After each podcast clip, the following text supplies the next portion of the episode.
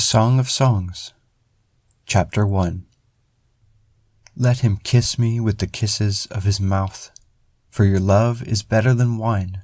Your anointing oils are fragrant.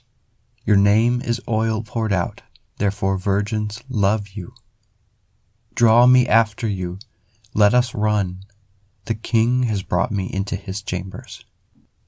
We will exult and rejoice in you. We will extol your love more than wine. Rightly do they love you.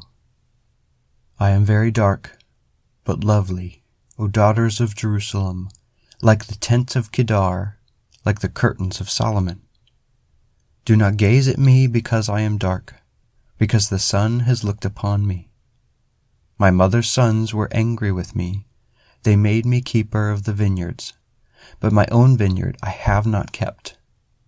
Tell me, you whom my soul loves, where you pasture your flock, where you make it lie down at noon. For why should I be like one who veils herself beside the flocks of your companions? If you do not know, O most beautiful among women, follow in the tracks of the flock, and pasture your young goats beside the shepherd's tents. I compare you, my love, to a mare among Pharaoh's chariots. Your cheeks are lovely with ornaments, your neck with strings of jewels. We will make for you ornaments of gold, studded with silver. While the king was on his couch, my nard gave forth its fragrance. My beloved is to me a sachet of myrrh that lies between my breasts. My beloved is to me a cluster of henna blossoms in the vineyards of Engedi. Behold, you are beautiful, my love. Behold, you are beautiful.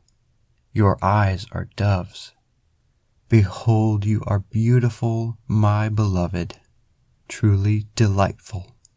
Our couch is green, the beams of our house are cedar, our rafters are pine.